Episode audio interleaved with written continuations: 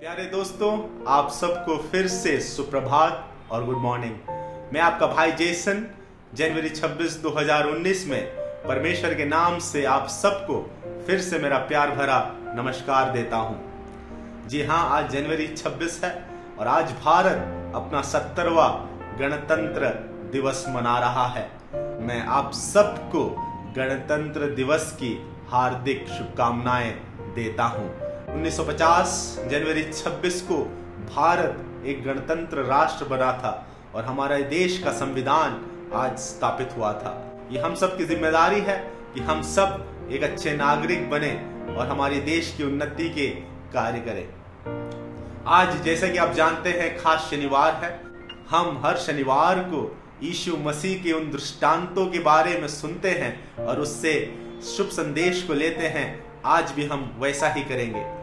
दृष्टांत का अर्थ यह है कि यह एक लौकिक कहानी है, जिससे हम स्वर्गीय अर्थ को जान सकते हैं। यीशु मसीह जब 2000 साल पहले इस धरती में था तो उसने कई दृष्टांतों को बताया और अपनी सीख को लोगों में बांटी।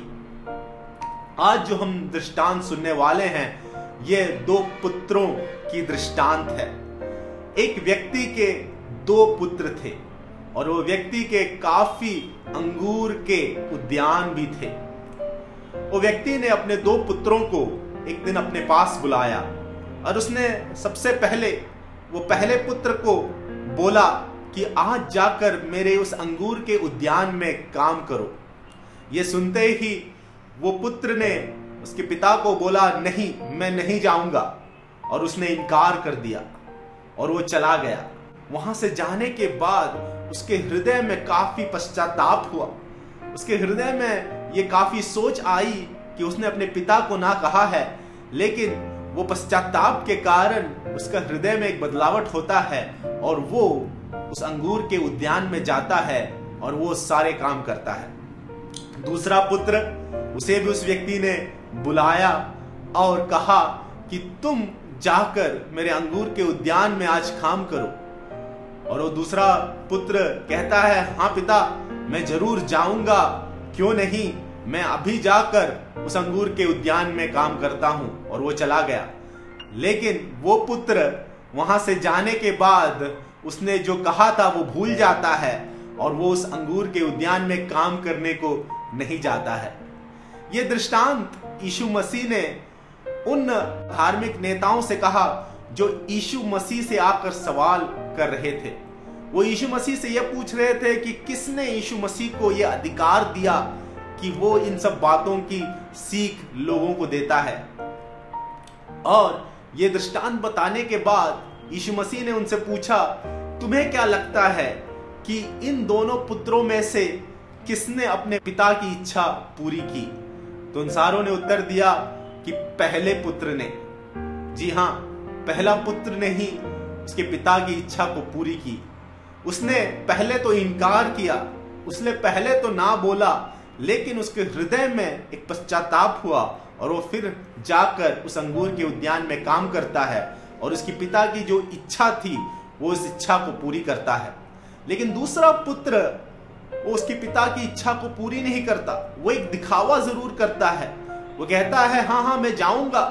बाहरी तरीके से वो कहता है कि वो पिता की इच्छा पूरी करना चाहता है, लेकिन हम देखते हैं कि वो बाद में जाकर मुकर जाता है, भूल जाता है और वो कुछ नहीं करता। आज भी हम इस देश भारत में रहते हैं। हमारा संविधान है, हमारी देश का कानून है, हमारे देश में काफ़ी अधिकारी लोग हैं, हमारे देश में काफ़ी नियम हैं। हम कई बार जनवरी 26 अगस्त 15 तारीख जब हमारा स्वतंत्रता दिवस है तो हम देशभक्ति के गान गाते हैं। हम कई लोगों को बोलते हैं कि हम देशभक्त हैं, लेकिन बाकी के तीन दिन हम क्या करते हैं, ये हमें आज सोचना है। आज मैं आपको ये शुभ संदेश देना चाहता हूँ कि हम जो परमेश्वर की सृष्टि है, हम उस परमेश्वर पिता की इच्छा को पूरी करें। और उसके लिए हमने यदि पहले इनकार भी किया है, हमने यदि पहले गलत भी किया है तो हम पश्चाताप कर सकते हैं और हम हमारी पिता की इच्छा को पूरी कर सकते हैं और हम उसके प्रिय पुत्र बन सकते हैं। हम आज जनवरी 26 2019 में यह निर्णय ले कि हम उस दूसरे पुत्र के समान नहीं बने जो बाहरी दिखावा करके मुकर जाता है, जो बाहरी दिखावा तो करता है, लेकिन उस कार्यों को नहीं करता जिससे पिता की इच्छा पूरी होती है। हमें लगता है कि यदि मैं उस ट्रैफ़िक सिग्नल को तोड़ू तो मेरा देश का कुछ नहीं जाएगा। हमें लगता है, यदि मैं उधर कचरा फेंकू तो मेरे देश का कुछ नहीं जाएगा। लेकिन ये इन छोटी छोटी बातों से ही हमारा देश उन्नति प्राप्त करता है। यदि हर नागरिक देश के संविधान को, देश के कानून को और अपने परमेश्वर पिता की उस इच्छा को पूरी करके हर दिन बिताए तो हमारा देश वाकई में एक दिन उन्नति प्राप्त करेगा और दुनिया के हर देशों से सबसे अच्छा देश कहलाएगा। ये हमारा कर्तव्य बनता है कि हम अपने परमेश्वर पिता की इच्छा पूरी करें। उसका रूप से उसने हमें सृजा है। आज वो दिन है जहाँ पर हम इस शुभ संदेश को ग्रहण करें कि परमेश्वर पिता की इच्छा पूरी करने के लिए बस एक निर्णय काफ़ी है। हमने शायद आज तक हर कार्यों में हमने ना कहा होगा, लेकिन आज वो दिन है जहाँ पर हम उस बदलावट को अपने जीवन में ला सकते हैं। हम पश्चाताप कर सकते हैं और ये कह सकते हैं कि आज तक मैंने ना कहा है, आज तक मैंने गलती की है, लेकिन आज से मैं गलती नहीं करूँगा। मैं अपने पिता परमेश्वर की इच्छा पूरी करूँगा और उसका इच्छा हमेशा हमारे लिए भला होता है।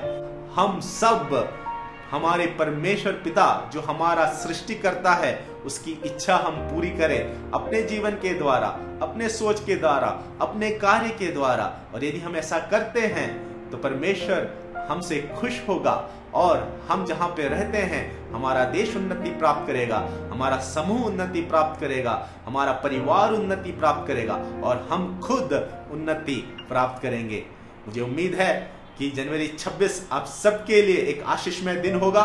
और मैं ये प्रार्थना भी करता हूँ कि हमारा देश काफ़ी उन्नतियों को प्राप्त करे और विश्व का सबसे अच्छा देश कहलाए। क्यों ना हम अपने आँखों को बंद करके कुछ समय प्रार्थना करेंगे। हमारे स्वर्गीय पिता परमेश्वर खुदा, हम इस दिन के लिए धन्यवाद करते हैं जो आपने हमें तोहफे के रूप में दिया है। जनवरी 26 2019 जब हमारा राष्ट्र भारत अपना गणतंत्र दिवस मना रहा है परमेश्वर। हम अपने देश के लिए प्रार्थना करते हैं और हम उन सारे लोगों के लिए प्रार्थना करते हैं जो इस समय इस वीडियो को देख रहे हैं परमेश्वर।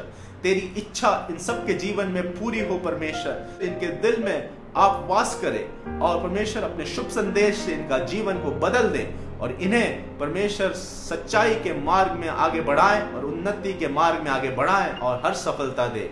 ये प्रार्थना हम यीशु मसीह के नाम से मांगते हैं। सुन और ग्रहण और कबूल करना पिता।